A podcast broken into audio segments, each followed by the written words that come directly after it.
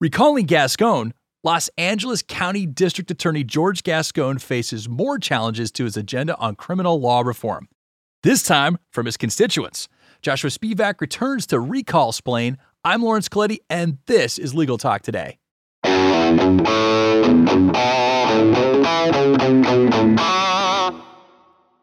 Hello, listeners. Welcome back. Hope you're having a great day out there, wherever you might be. Thank you for tuning in and making this show part of your day. And of course, today we're talking about yet another California recall. And arguably, this one will have more of an impact on the law, at least the criminal law aspect of it. But first, before we get into it, we need to thank our sponsor for their generous support, Nota. Nota is powered by M&T Bank because you went to law school to be a lawyer, not an accountant. How true. Take advantage of Nota, a no cost IOLTA management tool that helps solo and small law firms track client funds down to the penny. Visit trustnota.com forward slash legal to learn more. That's Nota spelled N O T A. Terms and conditions may apply. All right, let's say hello to our return guest, Joshua Spivak. Welcome back, sir.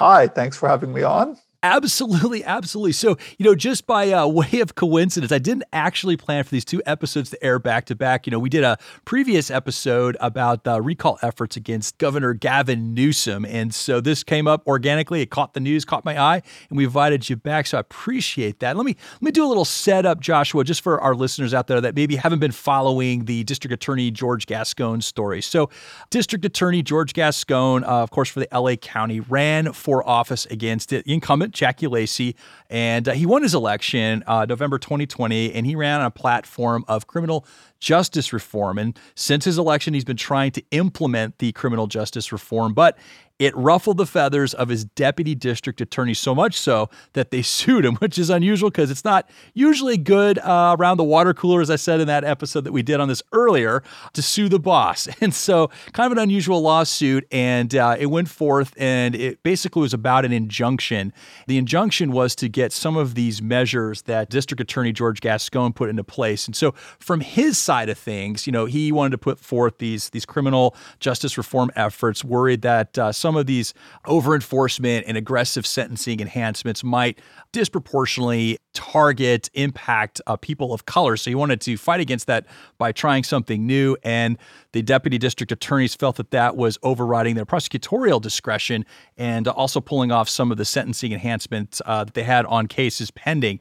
And so that that's from their side of. So anyway, right now, as it stands, there's uh, an initial judgment, and it kind of favored both sides. So I guess kind of a tie. Uh, some people say it maybe favored the deputy district attorneys side of things, but I think uh, both sides kind of got their way. But of course, District Attorney George Gascon wanted to appeal that because he wants to get his uh, criminal justice reform efforts into place. And so he's filed an appeal. And while we're waiting for that, while that was going on, this recall effort began. And so, Joshua, that's where I turn back to you. There is a brand new recall effort here to try to recall District Attorney George Gascon. So I guess who is leading the charge for these uh, recall effort or this recall effort? And then I guess, as I understand, it's a group. How are they qualified to do this? Well, anyone is qualified to do it. There, anyone's allowed to launch a recall effort. The sheriff is is the most notable name. The sheriff of LA County is backing this and has gotten his name out there in front of it. But there's a whole group of people, mainly focused on victims' rights issues. They're the ones who are pushing the recall effort forward. Yeah, and there, there was a big list of people out there. And so I'll put some of these sources in our show notes uh, so people can check this out for themselves. But a lot of former law enforcement, a lot of former criminal law justice folks out there. But yeah, you're right. There was uh, some groups of uh, some victims' rights uh, advocacy groups. But, uh, you know, on, on District Attorney George Gascon's side, what, what groups are standing uh, at his side? Who, who's fighting against the recall effort? Well, right now, it's sort of early on in the process. Uh, there's no organized effort that I'm seeing that's pushing to in favor of Gascon, but there's not too much of a need for that. The burden is very much on the petitioners. They need to collect 581,000 signatures, a little more than that actually, and that is an enormous lift. To put that in perspective, the Wisconsin governor recall, you needed less than that. Okay, now what are what are the stated uh, grounds for this recall effort? I know they've got they listed out just a uh, long list of grievances here, but what are the highlight ones? The highlights seem to be about abandoning crime victims and weakening law, lawful sentencing and things like that, really focused on Gascon, who was elected as a progressive, very much along the this recent battle among DAs. DAs historically have not been that controversial of a position. They've been people who have been pushing for more crime fighting, more sentencing, kind of a, a more pro police position. And think Thomas Dewey or Rudy Giuliani. Now, all of a sudden, there's been a pushback the other way from progressive groups. This Philadelphia had a very famous election where a district attorney who was a former criminal defense attorney won. And now San Francisco and LA both had that happen last year. So there's been a push that way. And in fact, the San Francisco district attorney is also facing a recall under similar grounds.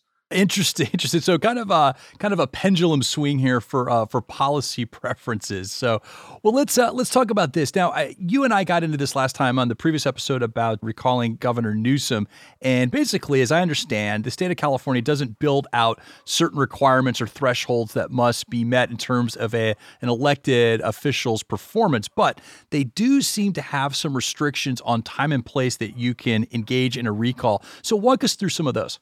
So the the big ones are are really a grace period. So you can't do it until he's 90 days in office. So basically, I give him a chance to mess up. right. Also, you just don't want to have a rerun so quickly. Right. Some places don't have that law, but California, or at least LA County, does. The legislature has a, a law that's five days into session. So there, there are different different grounds, but 90 days in office, and then they don't let one happen with six months left in the term simply because they don't want to pay for the recall. They feel like, okay, at that point, we just got a new election. Let's let's hold off for that. Not everyone has that law, by the way. Some people face recalls and re-elections in the same vote. All right, now you mentioned the 90 day requirements. And when I was reading about this petition, they had to have 20 signatures to begin the recall process, you know, grabbing these signatures. So, so walk us through the steps involved in obtaining these signatures. Well, those they just collect from whoever wants to sign it. It's the next stage that's the real challenge. If you can't get the 20 state 20 signatures, you got a lot bigger problems right. than uh, anything else. Uh, so that first stage is always is almost uh, perfunctory. Now, you mentioned it was some number over 580,000. I'd read 580,000 signatures are required, but I also read 590,000 signatures are required. So I guess what's the real number? And it's 160 days to get all of these? Well, so it is 160 days. The real number is 10% of voter of registered voters in the county. So 590 makes sense. They probably recalculate how many voters there are. I I counted it myself, but you know I calculated myself, but I might have been using numbers that were a little older. So it certainly could be higher, but it's it's in that range. So the 10% just to to put this in perspective of the gubernatorial recall, the gubernatorial recall has 12%, but it's a voter turnout in the last election. This is 10% of total registered voters, which is actually a significantly higher number. It's about 15, 16% of voter turnout. So that's a little bit, I mean, in terms of percentage, that's a little bit higher hurdle to hit, correct? Yes, yes. And it really is. So LA County is the biggest county in America. It's actually bigger than 41 states. It's not just LA, the city, but the county. That just involves so many signatures that that's a real challenge. The only time we've seen more was Gray Davis, and then more were handed in for Scott Walker and his Lieutenant Governor Rebecca Kleefisch back in 2012, but less were needed. It's simply a lot of signatures. Well, get, getting back to uh, this recall effort against uh, District Attorney George Gascon. Now, obviously, this is going to be an effort. They're going to have to get people enlisted to circulate these petitions. So, I guess who's eligible to both distribute these petitions, and then I guess who's eligible to sign them? Well, you have to be a registered voter in California, in the district, in the county, registered before you sign it to sign it. Collecting signatures is a different law. They're not allowed to limit who collects them. So you could collect. Otherwise, there's there's violations of First Amendment rights. So, so you don't have to live in the district to be someone that circulates the petition. That's what I'm hearing. No, no, you, you definitely don't. I'm not sure if you have to be in the state. I don't think you have to be in the state, but I'm not completely certain of what the state of the law is, but every time they've sued on this, they've they've won. Anyone who's suing saying no, we should be allowed to collect has won. So it, it wouldn't be surprising if pretty much anyone could collect. Well, at some point, in order for any of these efforts to go forward, they're going to have to certify these signatures. So, in the process of doing that, what what are the factors they look for to make sure this is an authentic signature?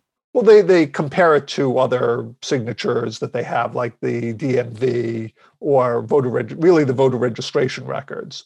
Uh, it, that's a pretty straightforward procedure. What's different about the governor, the, the district attorney, than the governor is, I believe the district attorney they will use a random sampling method. So they they figure out how many signatures there are, and then they just take a, a portion of them, and then based on if they have more than 110% of those are good, then they will let it go. Then the recall gets on the ballot. If a certain amount is not good, like 80%, less, I think less than 90%, then the recall's tossed out. In between, then they start going through all of them. It's too early to determine now, obviously, but uh, just assuming for you know, this academic exercise that uh, these recall groups get, or this recall group gets enough signatures, what does a recall election process look like? You know, in theory, how does Los Angeles County get a new district attorney? Well, it's uh, the same thing as the gubernatorial one in that the recall will allow an up or down vote on Gascon. If he gets a majority, then he stays. If uh, majority votes yes to remove, he's out. And then the replacement race is a plurality. So, however many people run, the person who finishes what would be called first past the post, that could be 20%. That person becomes the DA. Okay, okay. And then what's a reasonable timeline that uh, everyone can expect for this to resolve itself? Oh, that's not clear because they got 160 days to get the signatures, and then then there's some more time, and then it could be, if it's close enough, it could be pushed in with the next election. So it's possible if this takes long enough, and I, I don't know that that's likely to happen, but then it could be pushed in with the primary in 2022. Now, if there's a if there's a recall election uh, taking place, is District Attorney Gascon allowed to serve for the remainder of his term until that recall election is figured out? Yes, exactly. He's still gov- he's still district attorney. There's no handing in the signatures does not remove the person. It's only the vote that removes them. All right, my last two questions for you, Joshua, involve my taxpayer hat and my policy hat. So let's start with the taxpayer hat. Just typically speaking, I realize this is probably an impossible figure to calculate at this moment, but you know, typically speaking, how much do these recall elections cost the state of California? I don't know. They won't know. They, they won't know. Actually, I can't, I shouldn't say I don't know. They don't know, and we'll we'll find out soon enough. They will put the number forward. One of the reasons to push it and include it with the primary is it lowers the cost, but it doesn't make it zero. It just lowers the cost. The gubernatorial one may cost 80 to 100 million, so this would cost somewhat less than that, obviously, but still, you know, probably in the tens of million, at least $10 million, I would assume. All right, so uh, closing things out on my policy question, and you did get into this a little bit, but just seeing what you're seeing with these recall efforts. Now, to me, you know, coming from out of state, now living in Southern California, this is this is a new process, kind of an eye opener. But it does seem like there is more aggression behind recalls now than there used to be. So, I guess from a policy perspective, what can we draw from that? It's not clear what we would draw outside of people are angry or people are more willing to use the recall because they've seen it used successfully and they know about it. That that may be what's pushing the recall. A closer election pushes the recall. I think uh, technology and making things cheaper to do getting people angry getting people organized that helps push recalls. So it, while there has been this expansion potentially, it's not even clear it's not clear what the impact will be. It's interesting that the DAs are facing it. There haven't been too many DA or prosecutorial recalls. So, over the last 10 years, in the entire US, there's only been four recalls against what we would call an attorney position, and only one of them against the San Bernardino city attorney, which is not a DA, took place in California, and that was in 2013. You don't see it as often. Admittedly, there's a lot less district attorneys than there are city councilmen and mayors. You know, just the city council has five or 10 people. There could be a number of mayors in, in LA County. There's a ton of mayors, and there's only one DA. So that could be an impact. But it could be we'll see more of this as time goes on. Well, Joshua, I really enjoyed our conversation again. Thank you so much for coming back. Thanks for having me on. And uh, you know, you cover this a lot. So, what's the best place listeners, uh, you know, can get the latest information on recalls? I mean, you don't just do California; you do other places as well. So, where, where's the best place to go?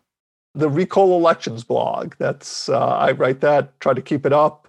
Sometimes I'll have big posts. Sometimes I'll have just little ones saying, "Here's what's happening in Idaho." And thank you, listeners, for tuning in. We appreciate you being here with us. If you like today's episode, please recommend this show to a friend. And one more thank you to our sponsor, Nota. You can find them at trustnota.com forward slash legal. That's Nota spelled N O T A. Check them out. And last but never least, thank you to our team producer, Molly McDonough, and our LTN audio crew for making us sound so good. This has been Legal Talk Today. I'm Lawrence Colletti. Have a great day, everybody. Thank you.